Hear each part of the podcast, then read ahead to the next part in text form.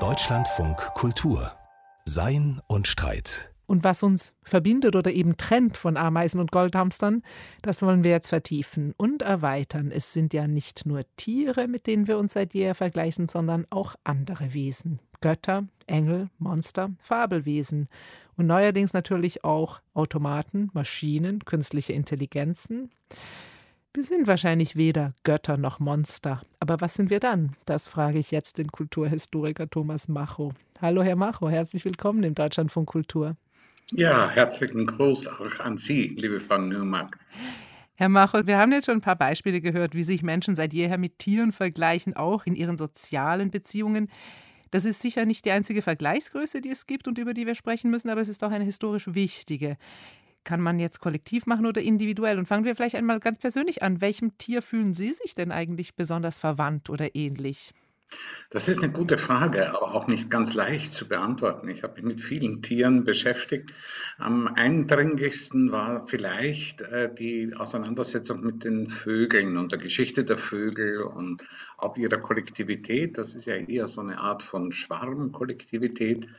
Aber es ist, glaube ich, auch die Idee des Fliegens, des Reisens, des Unterwegsseins, äh, die mich daran fasziniert hat und natürlich auch eine enorme Menschenähnlichkeit, wenn man so will, was jetzt zum Beispiel die Frage der Sprache oder ähnliches betrifft. Ja, insofern würde ich sagen, Vögel, vielleicht mhm. nicht alle, aber viele, ist die Tierart, der ich mich besonders nahe oder verwandt fühle. Mhm. Und die fliegen kann, was natürlich ein alter Menschheitstraum ist. Der Vergleich oder die Verwandtschaft, das ist ja das eine, das ist immer sehr lustig, das hat man in der Geschichte ganz oft, aber der andere Mechanismus, den man findet im abendländischen Nachdenken jetzt über den Menschen und über Tiere, ist ja die Abgrenzung.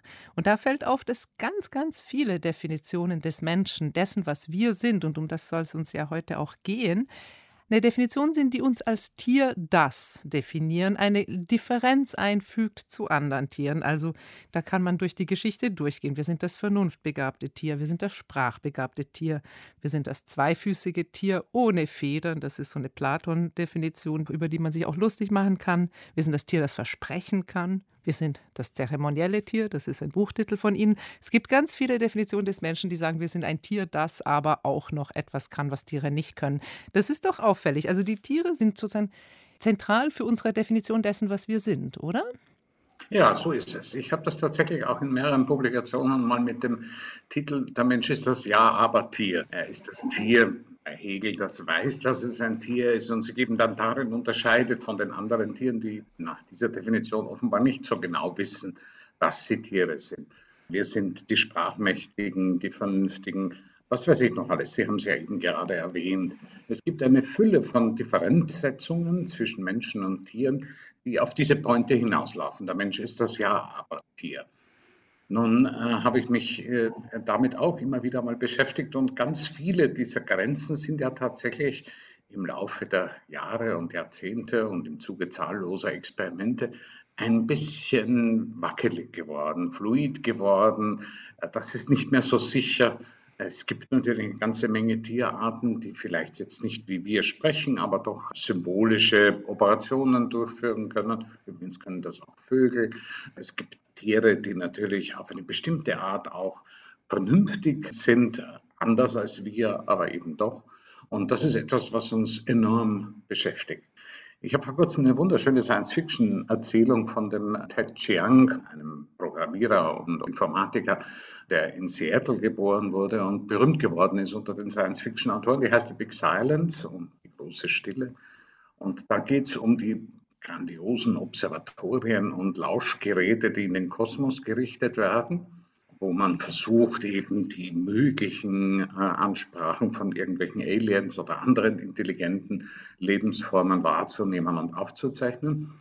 Und diese ganze Geschichte wird aber dann, wie man rasch bemerkt, aus der Perspektive eines Papageis erzählt. Eines Papageis, der im brasilianischen Urwald noch lebt, weil seine Art, seine Tierart eben kurz davor ist, ausgerottet zu werden, auszusterben. Und dieser Papagei, das ist auch eine sehr berührende Erzählung, fragt sich natürlich, warum wir die Aliens draußen im Weltraum suchen und nicht neben uns und warum wir im Weltall eine große Stille wahrnehmen, die wir gleichzeitig auf der Erde selbst zu produzieren beginnen. Wir leben ja auch im Horizont des sechsten großen Massensterbens, so hat das Elisabeth Colbert mal genannt. Das heißt, der Ausrottung zahlloser Tierarten, die wir nicht mehr hören, mit denen wir nicht mehr kommunizieren werden. Und dieser Papagei in der Geschichte von Ted Chiang, der erinnert dann wiederum an einen anderen Papagei, nämlich an den berühmten Alec, der eben tatsächlich so etwas Ähnliches konnte, wie mit seiner Besitzerin, einer Psychologin, zu sprechen. Natürlich anders, als wir das jetzt verstehen würden. Das heißt nicht durch die Nachahmung von Lauten, sondern durch ganz bestimmte Gebärden und Symbolmanipulationen. Und der tatsächlich am Abend vor seinem Tod sich von ihr nochmal verabschiedet hat. Mit einem Satz, der jetzt in deutscher Übersetzung ungefähr lautet, mach's gut, ich hab dich lieb.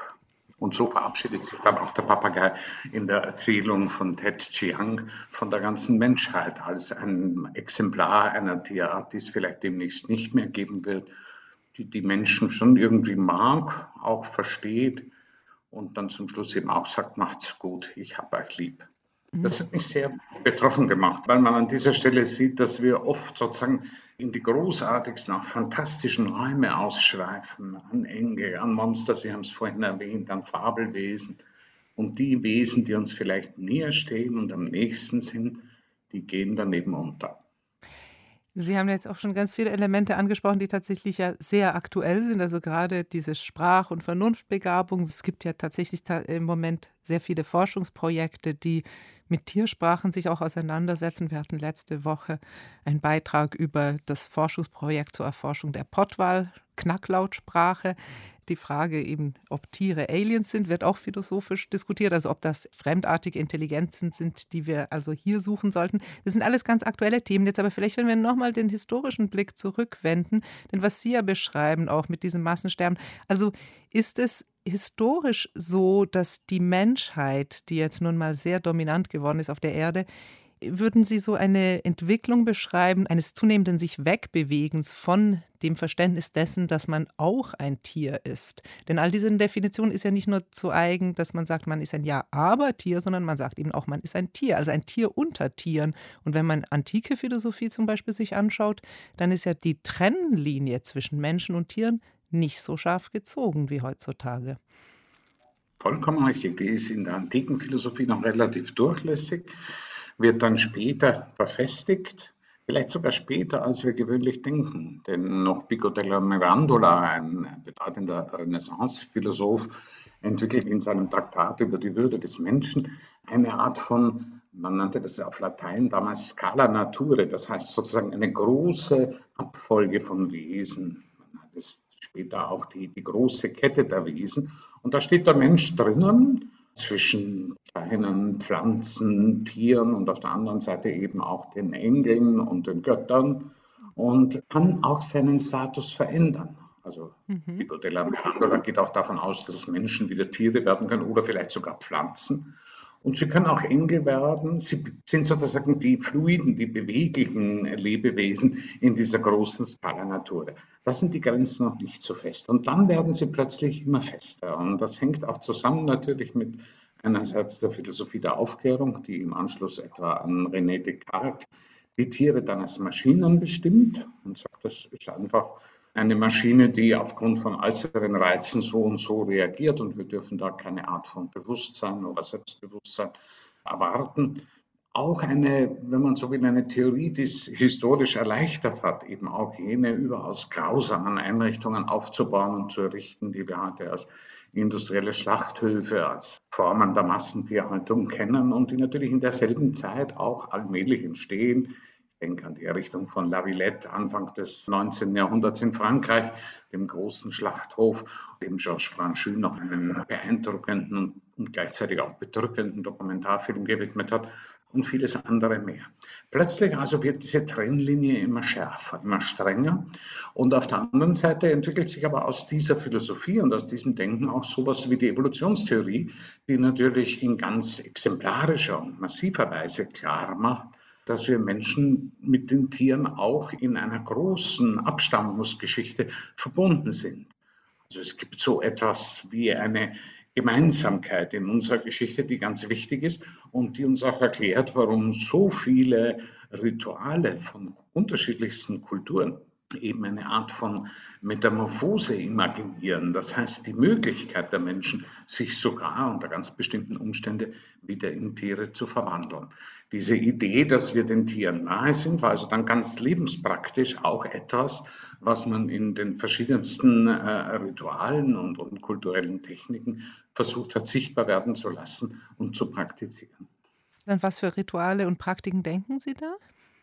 Also es gibt zum Beispiel in Elias Canettis großem Buch über Masse und Macht gibt es die großartigen Passagen im Kapitel über die Verwandlung, die betreffen äh, Phänomene wie die Jagd oder das Opfer, wo es dann darum geht, dass Menschen selbst da, wo sie Tiere jagen oder sogar töten und später verzehren, ihnen immer ähnlicher werden. Das heißt, sich so zu fühlen beginnen, wie etwa der Buschbock, den man erwartet und dessen Ankunft man aber selber spürt, ebenso wie das Blut, das aus der Beinwunde dann rennt und so weiter. Mhm. Äh, das heißt, es gibt da ganz reale Erfahrungen von Verwandtschaft, von Nähe, auch von Bewunderung. Ich erinnere mich an ein Buch über die Blutrituale, das äh, die amerikanische Wissenschaftsjournalistin Barbara Ehrenreich vor jemand jetzt so anderthalb Jahrzehnten geschrieben hat und in dem sie der Bewunderung der Menschen für die Raubtiere nachgegangen ist, aber auch damit aufgeräumt hat mit einer Vorstellung, äh, die unter der Archäologie in der ersten Hälfte des 20. Jahrhunderts noch sehr verbreitet war,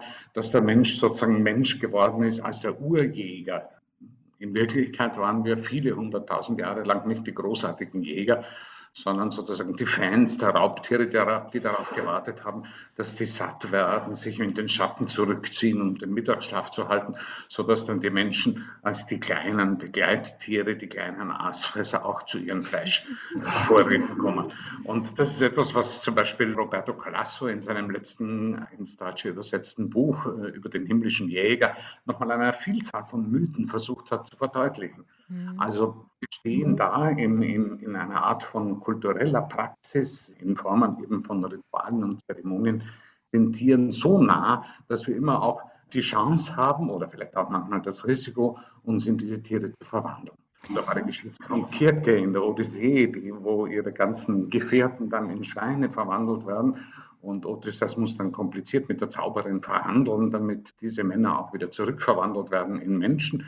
Und dann beschweren die sich aber, zumindest nach dem Protokoll, das dann quasi Plutarch angefertigt hat. Der hat dann die Rede eines dieser Gefährten in einer seiner wunderbaren Erzählungen zum Ausdruck gebracht. Da sagt er, eigentlich ist uns viel besser gegangen als Schweine. Wir verstehen gar nicht, warum du uns wieder als Menschen haben willst.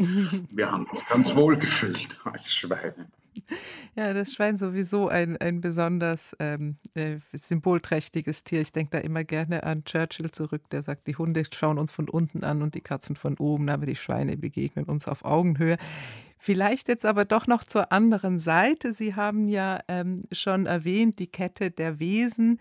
Pico della Mirandola, letztlich auch so eine aristotelische Tradition, dass es sozusagen unterschiedliche Formen von Seelen gibt, die mehr und mehr Fähigkeiten haben, also von den sozusagen Pflanzen hin bis zu den Engeln, wenn man so will. Da gibt es so auf der einen Seite die sinnliche Seite, die körperliche Seite des Menschen, da sind wir eben Tiere und dann diese geistige, seelische Seite oder diese spirituelle Seite, da sind wir eher bei den Engeln. Das also, wenn man jetzt sozusagen die Abgrenzungsfrage nochmal auf die andere Seite hindenkt, da sind wir ja dann auch im christlichen Kontext blicken wir ja dann eher nach oben. Also was verbindet oder trennt uns von den Engeln?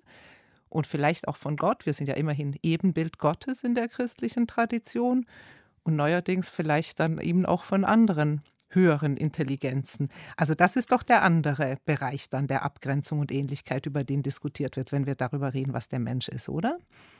Ganz genau, das ist der andere Teil und eine ebenfalls sehr wichtige Seite, über die auch viele Philosophen seit der Scholastik und auch schon in der Antike sich den Kopf zerbrochen haben. Denn eins ist klar, was uns von den Engeln zum Beispiel auch von den Göttern in gewisser Hinsicht unterscheidet, ist unsere Körperlichkeit und in gewisser Hinsicht auch unsere Sterblichkeit. Engel sind unsterblich, Götter sind unsterblich, Menschen sind sterbliche Wesen und das drückt sich auch in ihrer Körperlichkeit aus. Man hat in der Scholastik viele Diskussionen darüber geführt, wie das überhaupt mit den Körpern von Engeln ist und häufig darüber nachgedacht, welche Art von Körpern man assoziieren darf mit der Vorstellung, eines unsterblichen Lebens, aber als Individuum, als die Persönlichkeit, die man zu Lebzeiten auch war. Mhm. Und diese Fragen sind nie ganz geklärt worden. Also wie schaut ein verklärter Körper, das heißt ein Körper, der nicht mehr sterblich ist, wie sieht der eigentlich aus? Was kann der, was kann er nicht? Was für eine Art von Begehren, aber auch was für Ängste beschäftigen oder quälen äh, diesen Körper. Insofern stoßen wir bei der Frage nach der Grenzziehung zwischen den Engeln und Göttern eben auch auf die Frage nach unseren Körpern, nach unserer Körperlichkeit, nach unserer Endlichkeit auch nach unserer Emotionalität, nach dem Begehren, wie gesagt, auch nach den Ängsten. Und da stellt sich dann diese Frage der Grenze nochmal anders und, und auch auf eine sehr spannende Art und Weise. Es gibt ja auch einige Spuren etwa in der griechischen Mythologie, die darauf hinweisen, dass wir, wenn wir mit den Göttern Umgang haben, ihren Neid erregen, und zwar gerade dadurch, dass wir endliche Wesen sind. Denn Endlichkeit heißt immer auch Ganzheit, Endlichkeit heißt immer auch Vollendung, Endlichkeit heißt immer auch Sinnstiftung.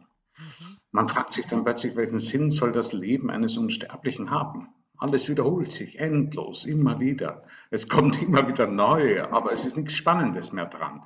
Wenn man zum 50. Mal wie Zeus äh, seine äh, Götterfrau betrogen hat und sich allenfalls noch überlegt, in welches Tier könnte ich mich jetzt verwandeln, um die nächste Nymphe oder die nächste irdische Schönheit zu verführen, irgendwann ist das alles bekannt und nicht mehr spannend, wohl nicht einmal für den Gott. Und es gibt diese Geschichte, wo der Kentaur Chiron dem freigestellt wird, ob er ein Unsterblicher werden will oder ob er eben ein menschenähnliches Wesen bleiben will. Ein Kentaur ist ja auch so eine Mischfigur sozusagen aus äh, Tieren und Menschen mit einem menschlichen Oberkörper, aber eben einem Pferdehintern, Pferdekörper. Und der Kentaur überlegt eine Weile und dann sagt er, na, also er glaubt, er will nicht unsterblich werden. Und sein Vater, Kronos, sagt ihm dann, kluge Antwort, kluge Idee, ich glaube, du hast recht. Und ich habe, äh, als ich den Menschen das Geschenk der Endlichkeit gemacht habe, habe ich mir noch gedacht, ich muss dem Tod auch ein bisschen was Bitteres beimischen, damit die Menschen nicht zu gierig danach greifen. Und plötzlich sieht man, da gibt es einen Neid der Götter, der sozusagen äh, gerade auf die Endlichkeit, auf die Körperlichkeit zieht. Natürlich ist Zeus auch körperlich, der kann sich in so viele Wesen verwandeln, wie er will.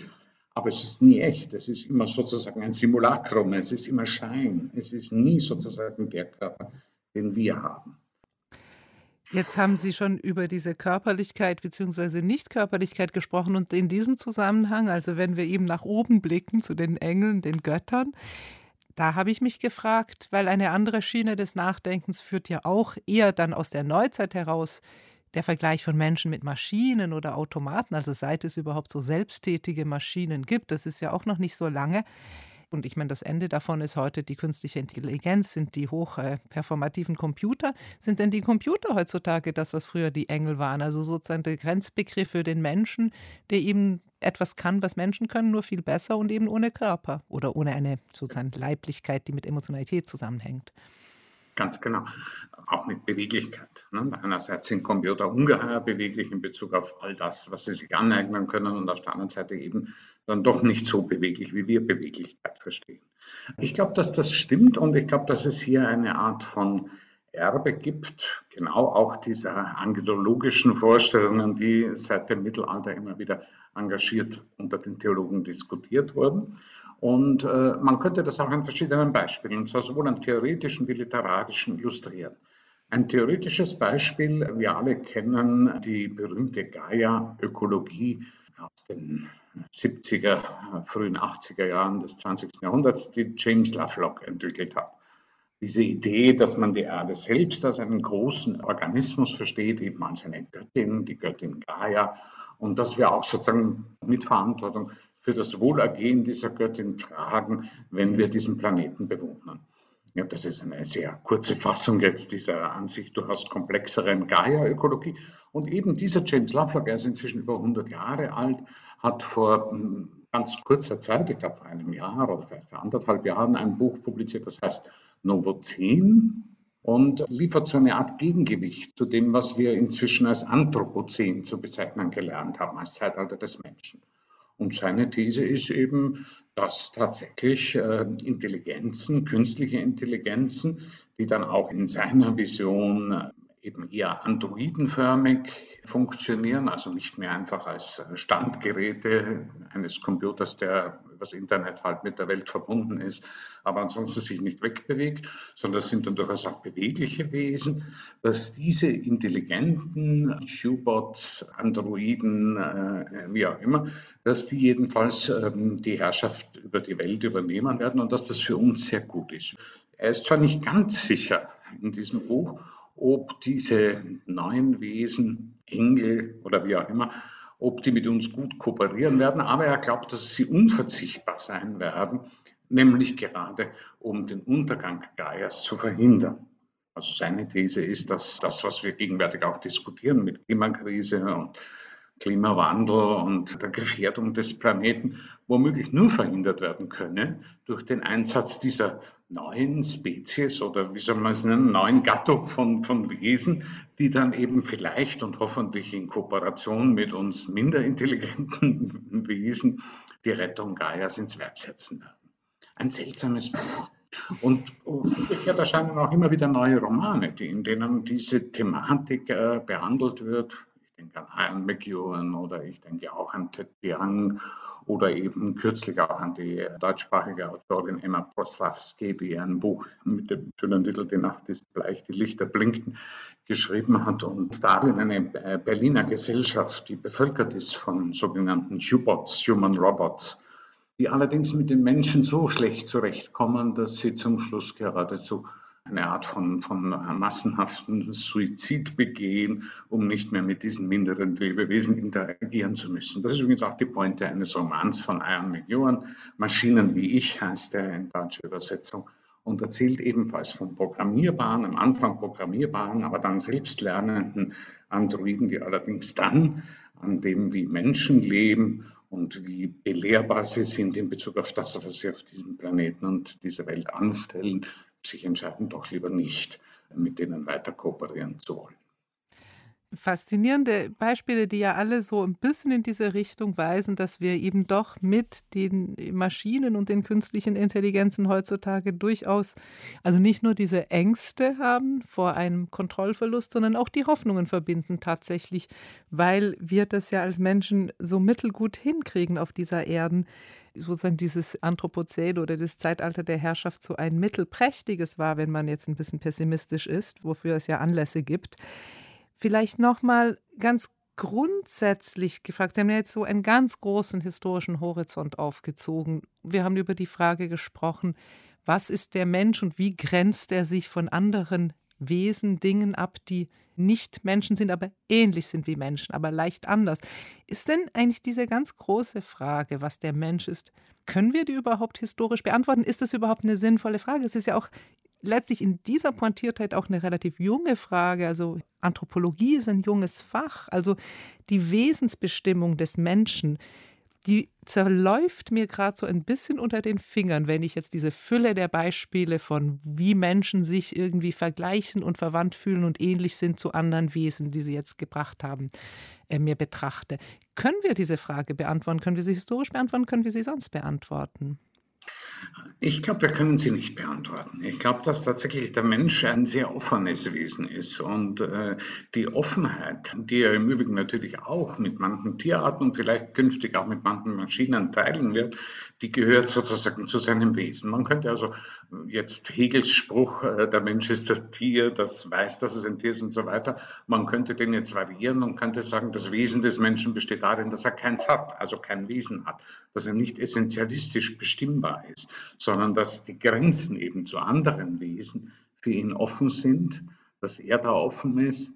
Ich habe mal vor einer Reihe von Jahren in einem Vortrag mit dem Titel Tiere, Menschen, Maschinen für einen inklusiven Humanismus plädiert. Die Idee dahinter war nicht, äh, die Idee des Humanismus prinzipiell aufzugeben, aber auch sich klarzumachen, dass wir an so vielen Punkten mit notwendigen Grenzöffnungen, Grenzüberschreitungen konfrontiert sind, dass wir diesen Begriff, okay, da gibt es Tiere, die mit uns kommunizieren, die intelligenter sind, als wir bisher gedacht haben. Okay, dann eröffnet sich hier ein anderer Raum. Ähnliches gilt für diese Intelligenzen, von denen James Lovelock in seiner Vision eines Novozän schreibt, als Nachfolger für das eben zunehmend als schrecklich empfundene Anthropozän. Und von daher kann man sagen, dieser Satz, das Wesen des Menschen besteht darin, keins zu haben, der könnte auch in vielerlei Hinsicht so gefasst werden, dass wir fortwährend Grenzen entdecken, die wir als Grenzen dann zugleich zu überschreiten und nicht mehr ganz so wichtig und ernst zu nehmen lernen. Und das finde ich eigentlich auch eine schöne Bestimmung des Menschlichen, die uns natürlich darauf bringt, dass wir auch ganz viele Formen von Diversität, von Unterschieden zwischen Kulturen, zwischen Menschen, zwischen Epochen, zwischen den Räumen auch auf diesem Planeten kennen und kennengelernt haben, denen wir erst allmählich jetzt, Gott sei Dank, mit mehr Respekt, Aufmerksamkeit und auch ähm, wissenschaftlicher Neugier zu begegnen, beginnen, während natürlich wir auch einer endlosen Geschichte der Katastrophen, der, Ausrottungen, der Vernichtungen, der Versklavungen in der Vergangenheit gegenüberstehen, für die man sich eigentlich nur noch äh, sozusagen als Angehöriger dieser Spezies schämen kann vielleicht ein etwas ernüchterndes Ende mit der Scham, aber doch, glaube ich, ein großer Bogen, den wir jetzt geschlagen haben zwischen Göttern und Tieren irgendwo. Ich erinnere dann, in der Antike gab es auch Götter, die Tiere waren oder in Tierform auftreten und irgendwo dazwischen stehen wir und können uns nicht ganz abgrenzen. Wer ist wir? Das war die Frage, die ich heute an Thomas Macho gestellt habe. Ganz herzlichen Dank, Herr Macho, für dieses Gespräch. Vielen Dank, Frau Angemerkt.